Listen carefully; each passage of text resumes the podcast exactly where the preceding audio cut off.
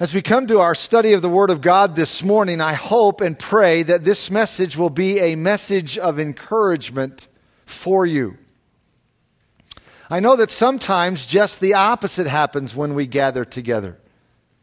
We come to church to be built up and encouraged in our walk with the Lord, but sometimes we can go away discouraged because when we're here, we begin thinking thoughts like this. We say, Well, I, I can't sing like those people up front or I can't speak in public, or I don't have some unique talent like so many other people have.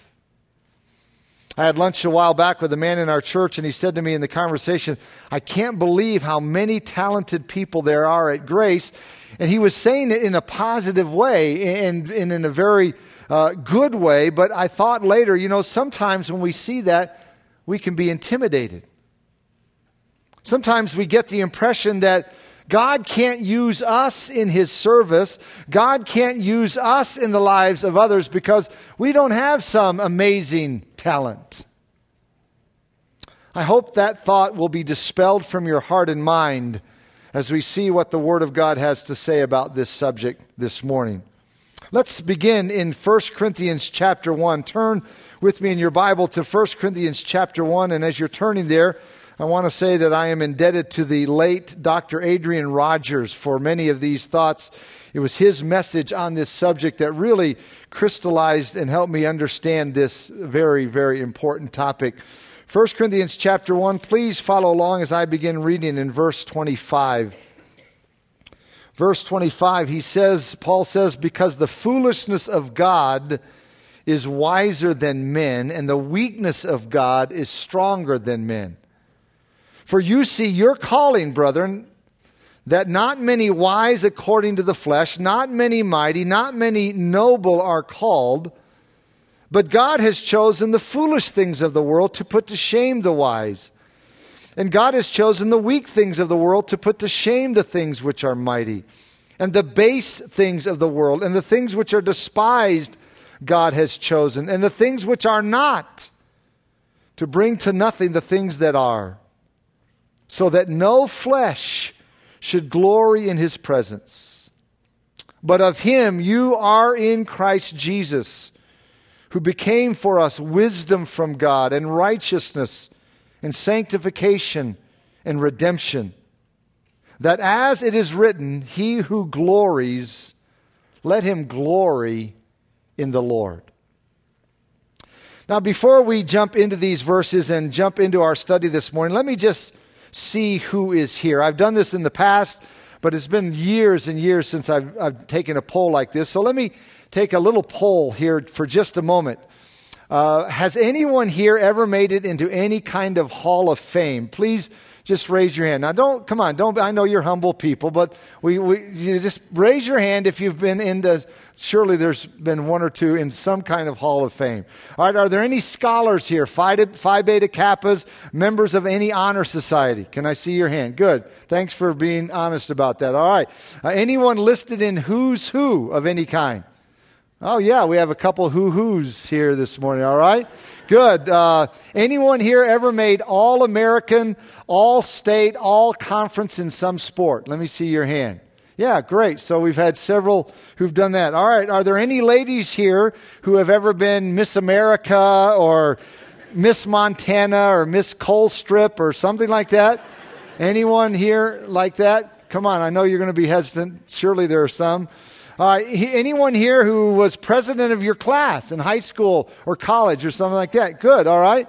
I have several scattered throughout. Uh, anyone here voted most likely to succeed? Anyone here?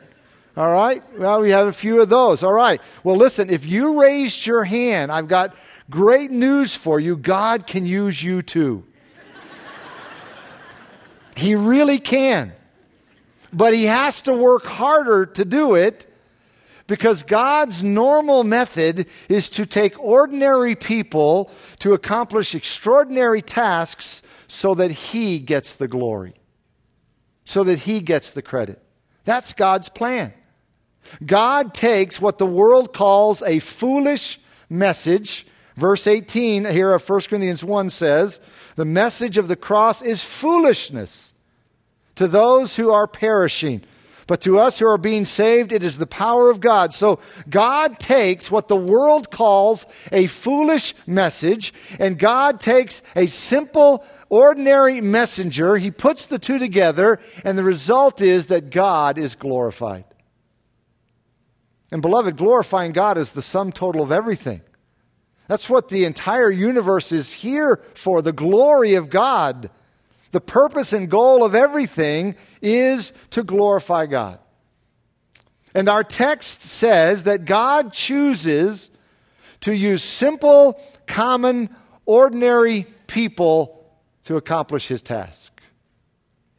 Now, let me make two clarifications at this point before we consider this text in detail.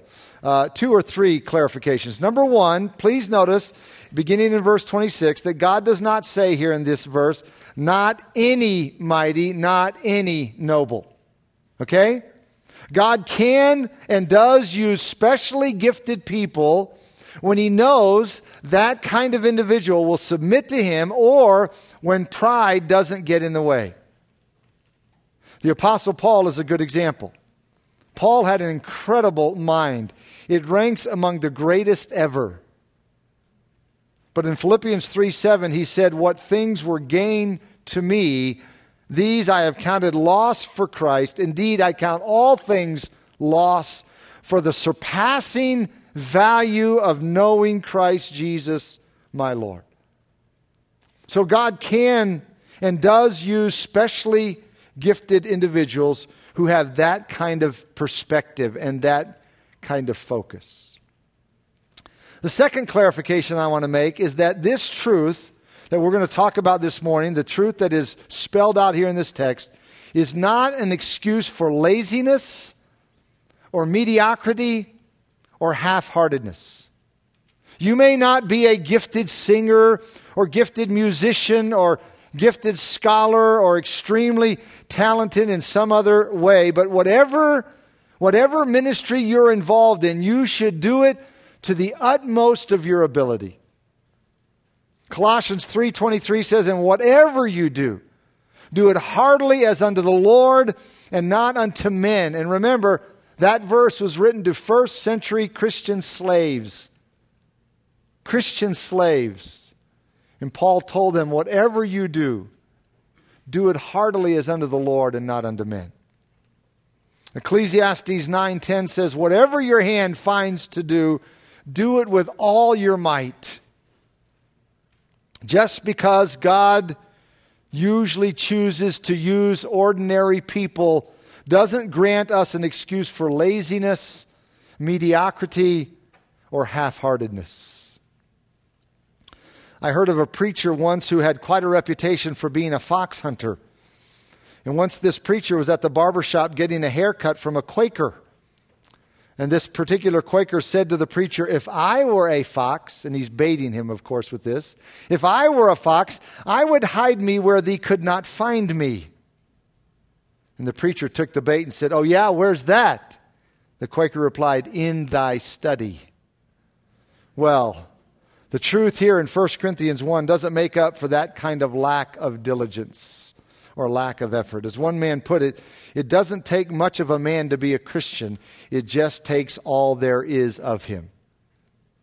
So that's the point I'm trying to make in this second item of clarification. This truth is not an excuse for laziness, half heartedness. And maybe a third point of clarification, somewhat related to that this truth is not an excuse for ignoring sin in our lives. This is not an excuse for a a, a refusal to deal with sin in our lives. To say, hey, well, God can use anyone, and you don't have to be some great person to be used by God, so I don't, I won't really address that sin in my life. This is not an excuse for a lack of taking holiness seriously. So, with all that in mind, let's consider this text together. The outline this morning is very simple. We'll look at the qualifications to serve God, then some illustrations, and then some applications. So, three simple points qualifications, illustrations, and applications. First, the qualifications necessary to be used of God, or to say it another way, the qualifications necessary to serve God. What are they? Well, verse 27 says, God has chosen the foolish things of the world to put to shame the wise. The idea here is that you don't have to be a PhD or a THD to be used of God. You don't have to be a Phi Beta Kappa or an honor student to be used of God.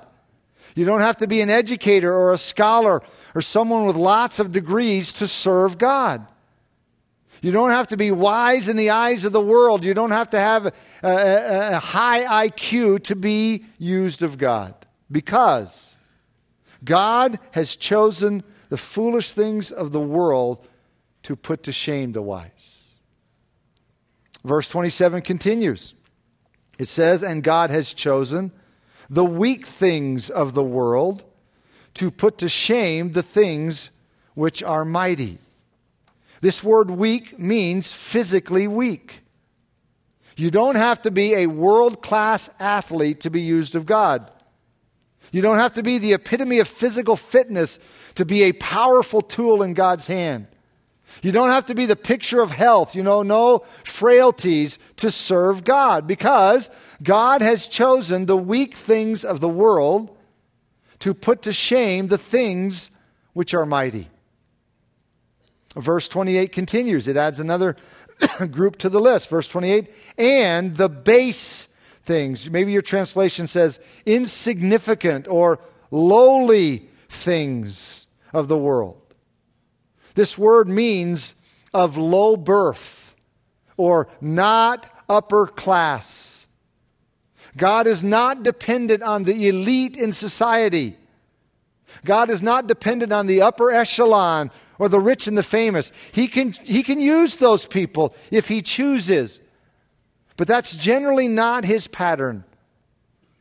Verse 28 continues it says, And the things which are despised, God has chosen.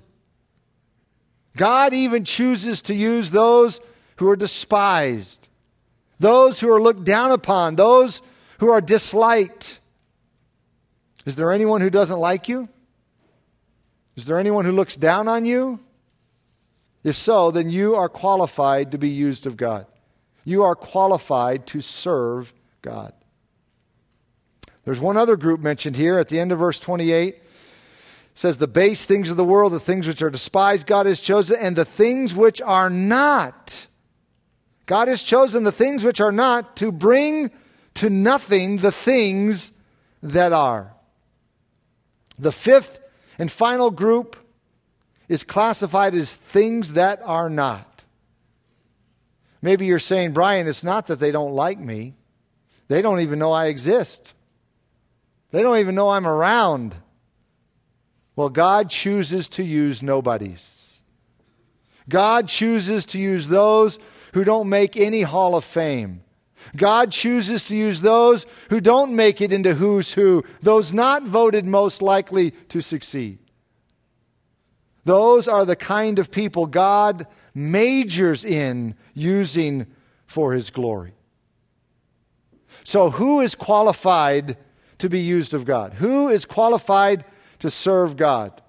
Five qualifications. You don't have to have all of them, but here are the five the non intellectual, the weak, the insignificant, the despised, and nobodies. If you meet one of those qualifications, then God can and wants to use you for His glory.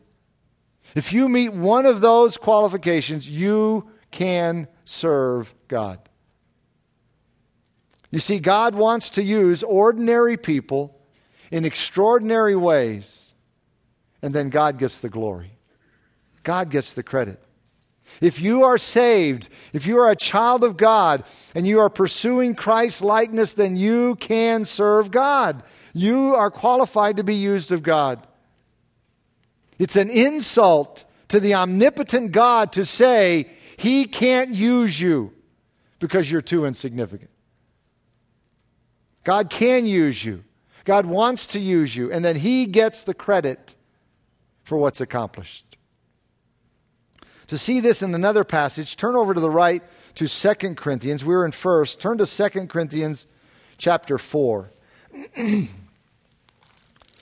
Corinthians chapter 4 verse 6.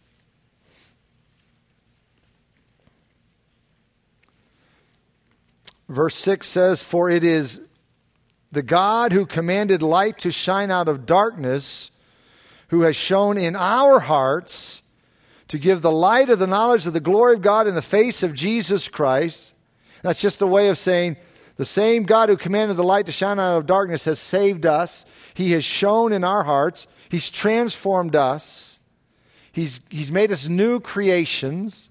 And verse 7 says, but, so this is a glorious thing. Verse 6, one of the greatest statements in all the New Testament. What a glorious affirmation. But verse 7 says, But we have this treasure in earthen vessels, clay pots, the original Greek term, clay jars. We have this treasure, this salvation in earthen vessels. Why put such a glorious thing in a common clay pot? Here's the answer so that the excellence of the power may be of God and not of us. That's it. That's why God uses ordinary earthen vessels. That's why God saves ordinary people and uses them in His service. Because then it is obvious that it is His power, not our power. And that is the point of our text back in 1 Corinthians chapter 1. Now let's go back there to 1 Corinthians chapter 1. So we've seen the qualifications to be used of God, the qualifications necessary to serve God. Now let's walk through some illustrations. Let's just go right back through the same text, same points, but let's, let's attach some, some flesh and blood examples, some human examples, living illustrations, or living illustrations from the past. Verse 27 says, But God has chosen the foolish things of the world to put to shame the wise. God has chosen the foolish. A perfect illustration in my mind of this was Billy Sunday.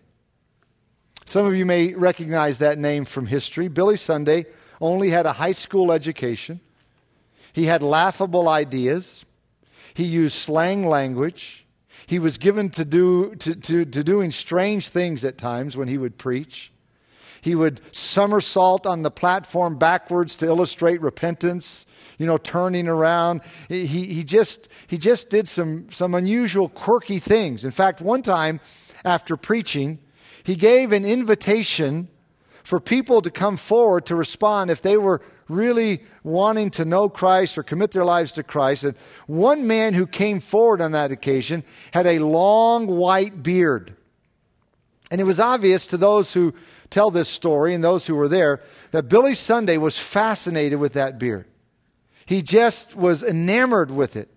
And eventually, it's almost as if he could not contain himself any further. He walked over to that man. Now, this man is, you know, broken and he's, he's coming forward to, to want to give his life to Christ. Billy Sunday walked over to that man, reached out, grabbed the man's beard, and went honk, honk.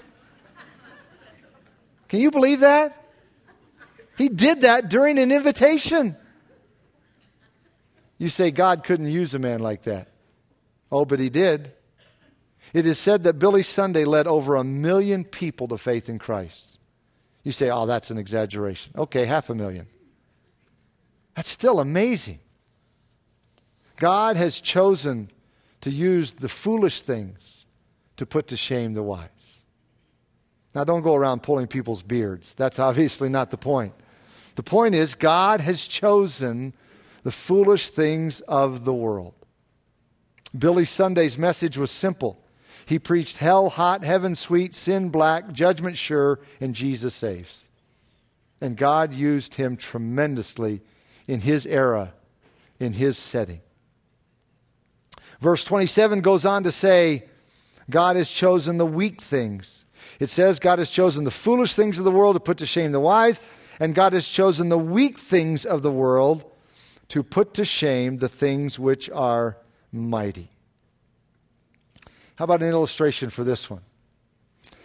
I remember a while back hearing of an evangelistic crusade in Florida called the Week of Champions.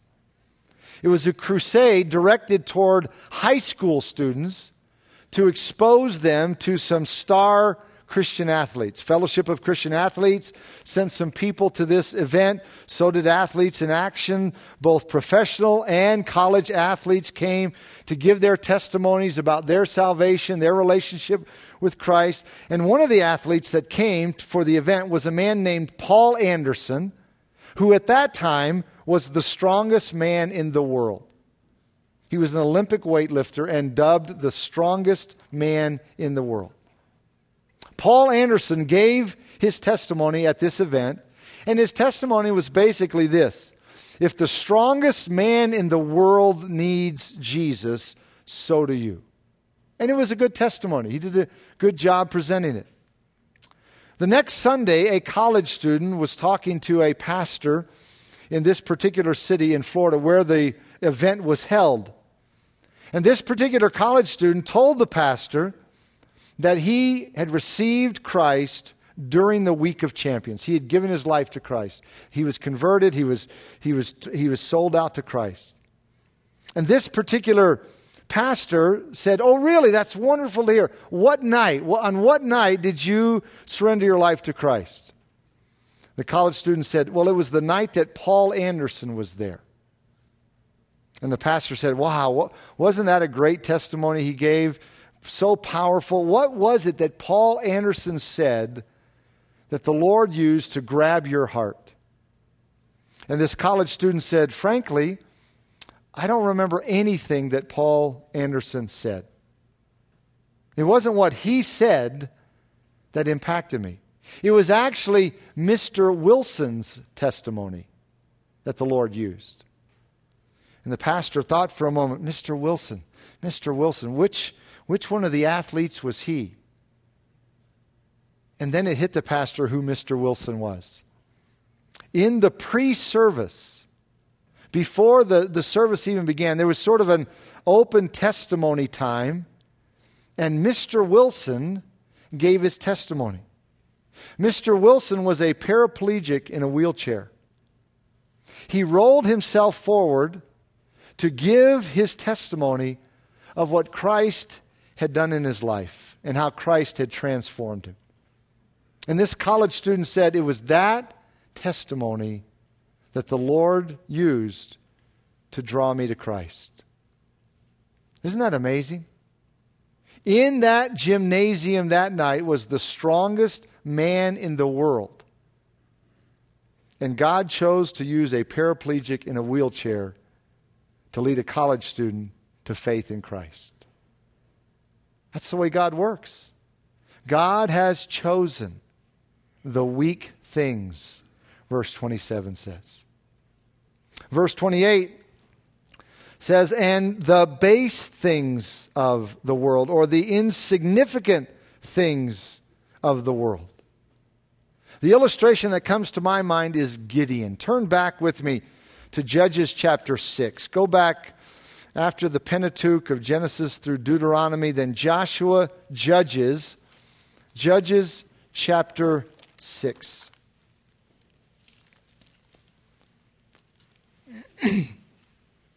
we read this familiar story.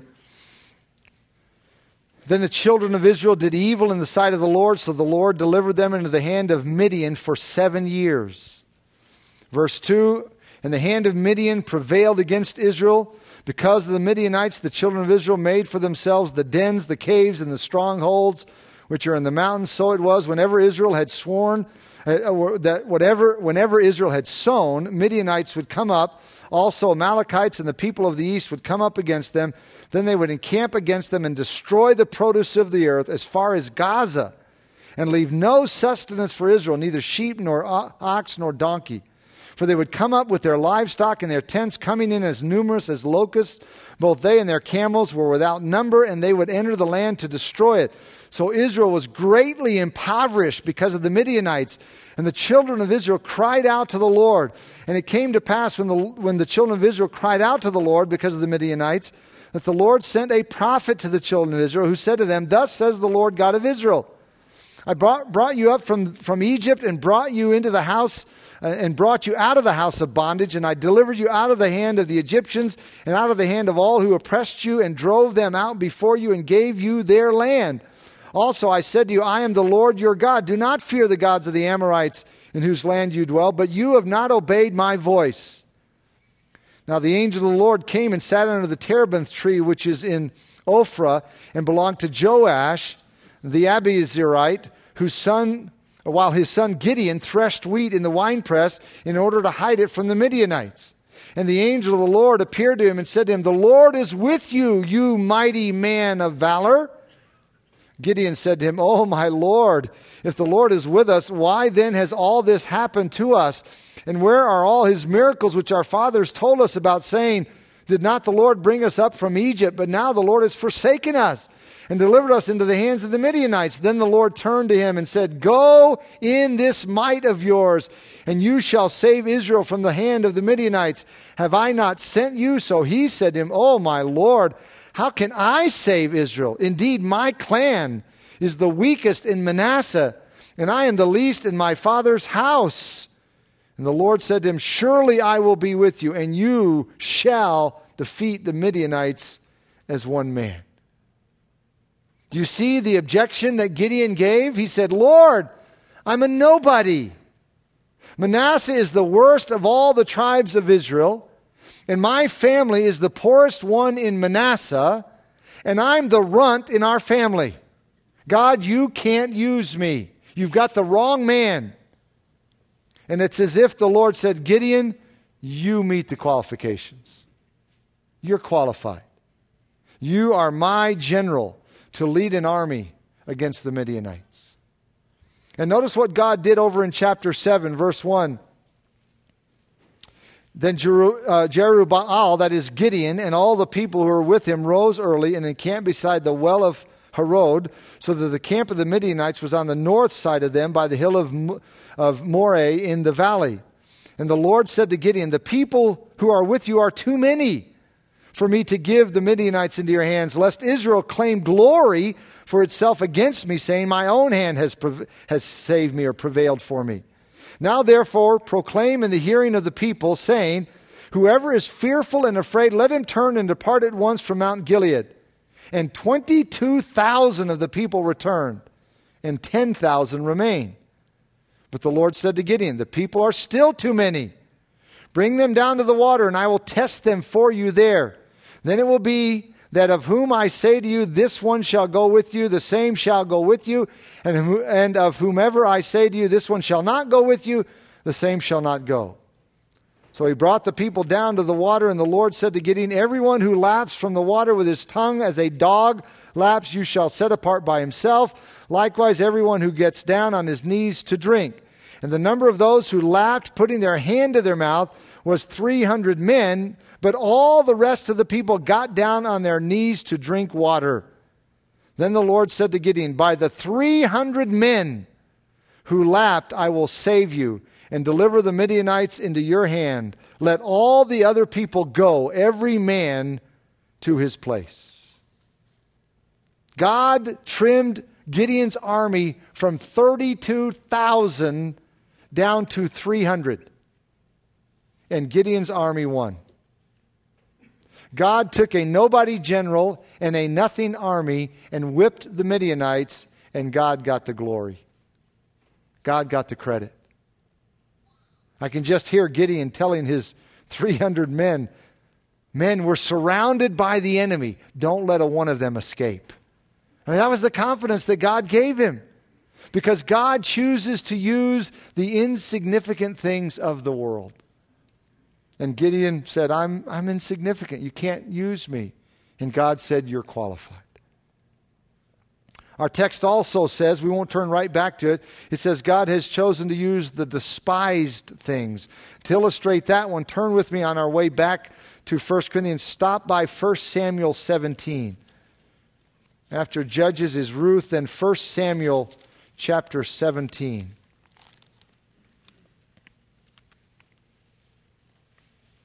Here in 1 Samuel 17, we have the famous story of David and Goliath. As you will remember, David was just a teenager at the time. Goliath was blaspheming the God of Israel, so David decided to fight him.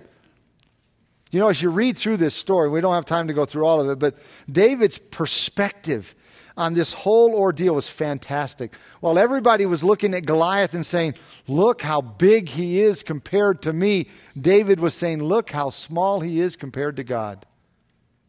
And while everyone else was saying, Oh, he's too big to hit, David was saying, Man, he's too big to miss. And so we pick up the story in verse 41. Verse 41. So the Philistines came and began drawing near to David, and the man who bore the shield went before him. And when the Philistine looked about and saw David, he disdained him. He despised him. That's what we're talking about. Things that are despised. He despised him, for he was only a youth, ruddy and good looking. Verse 42 or verse 43 So the Philistine said to David, Am I a dog that you come out to me with sticks? And the Philistine cursed David by his gods. And the Philistine said to David, Come to me, and I will give your flesh to the birds of the air and the beasts of the field. Then David said to the Philistine, You come to me with a sword, with a spear, and with a javelin. But I come to you in the name of the Lord of hosts, the God of the armies of Israel, whom you have defied. This day the Lord will deliver you into my hand, and I will strike you and take your head from you. And this day I will give the carcasses of the camp of the Philistines to the birds of the air and the wild beasts of the earth. Now, don't miss this next phrase, it's the key to the whole story. He says, That all the earth may know that there is a God in Israel. That all the earth may know there's a God in Israel. Then all this assembly shall know that the Lord does not save with sword and spear, for the battle is the Lord's, and he will give you into our hands. Now, what would have happened if there had been an, an Israeli giant that defeated Goliath? Well, it would have just been a good fight with the right side winning. But when David won, everybody had to say, There must be a God in Israel. Everybody knew that God, that God had defeated Goliath, even David. You never see David signing his name, King David GK, giant killer. He never signed his name that way. When David killed Goliath, everyone knew there was a God in Israel. Wouldn't, wouldn't you like everyone to know there's a God in Bozeman? Well, it's not going to happen if we expect a bunch of superstar Christians to serve God. It's only going to happen if you and I get serious about serving God and letting Him use us for His glory. Then people will have to say, There's a God in Bozeman. That's what it's all about. Now, back to 1 Corinthians 1 for the final category of people God chooses to use. Back to our text there in 1 Corinthians 1. Verse 28 says, And the base things of the world and the things which are despised, God has chosen. Here's the final one. And things which are not, to bring to nothing the things that are. The final category is things which are not. These are God's nobodies. No one ever hears of them. Their names never make it in print. They never do anything public. They don't even get to lead in silent prayer. They, they don't make who's who. It took you a little while to get that one, all right? They, they don't make who's who. They don't even make who's not. But even though to the world they are nobodies, to God they are somebodies. Beloved, it's going to be a different world when you get to heaven. It's going to be a different world. There are some people who do, who do behind the scenes stuff like working in the nursery, changing diapers, wiping noses, giving drinks of water. And there are the prayer warriors that no one knows about. These are the nobodies 1 Corinthians 1.28 is talking about. It's going to be a great day when the saints go marching in and God's nobodies are finally seen as God's somebodies. In Matthew 10, Jesus said that even a cup of cold water given in his name won't go unrewarded. So, what applications can we draw from this text, this truth this morning? Let me give you three applications. Number one, that this truth is a rebuke to our pride. It's a rebuke to our pride. Verse 29 says that no flesh should glory in his presence. God works this way so that no flesh glories in his presence, so that no one says, I did it, I accomplished it. In Isaiah 42 8, God said, My glory I will not give to another. Jesus said in John 15, Apart from me, you can do nothing. Sometimes we get the impression that we're responsible for what happens. We even use phrases like this We're doing great things for God. I always cringe every time I hear that. We're doing great things for God. Reminds me of the woodpecker who was pecking on a pine tree, and just about that time, as he's pecking away, a bolt of lightning hit it and, and split the tree from the top to the bottom. Well, the woodpecker you know, backed up, quickly flew away, but returned later with nine other woodpeckers and said with pride in his chest, you know, all boasting out, There it is, fellows, right over there. That's the way we are sometimes when God chooses to use us. We think we've done it, that we've pulled it off somehow. What a terrible mistake. This truth is a rebuke to our pride. Secondly, this truth is a recognition of our power. Verse 30 says, But, here's the contrast, of him you are in Christ Jesus. You're joined to Christ by faith, who became for us wisdom from God, and righteousness, and sanctification, and redemption and the list is not exhaustive there because Paul says other things elsewhere and Peter does also. The point is listen, if you're in Christ, you have everything that God could possibly give you. God hasn't withheld anything. If, if we have Christ, we have these things and so much more. God has not held back anything from us that hinders us from being used of Him. He hasn't held back anything that would hinder us from serving Him. If we are in Christ, if, we, if you belong to Christ, you're qualified to serve God. So, this truth is a rebuke to our pride, it is a recognition of our power, and thirdly, it's a reminder to praise. Because verse 31 says, That as it is written, he who glories, let him glory in the Lord. If you're going to glory, glory in the Lord. Don't glory in your own abilities, your own merits, your own accomplishments. And remember what Paul said in 1 Corinthians, this very letter, just a couple chapters later, 1 Corinthians 4 What do you have that you did not receive? Nothing. Anything you have, your intelligence, your strength, your abilities, whatever you have, you received. So that's why verse 31 can say, as it is written, He who glories, let him glory in the Lord. Even if you are uniquely gifted, uniquely talented, that all came from the Lord. It's not your own doing. You say, Yeah, but I developed it. I really worked hard at it. Who gave you the ability to develop it? Who gave you the ability to work hard at it, to excel in whatever uniqueness you have?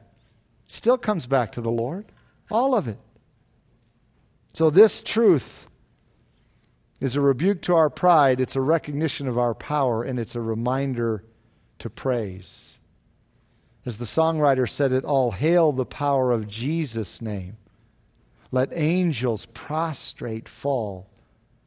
Bring forth the royal diadem and crown him Lord of all. Beloved, God can use you.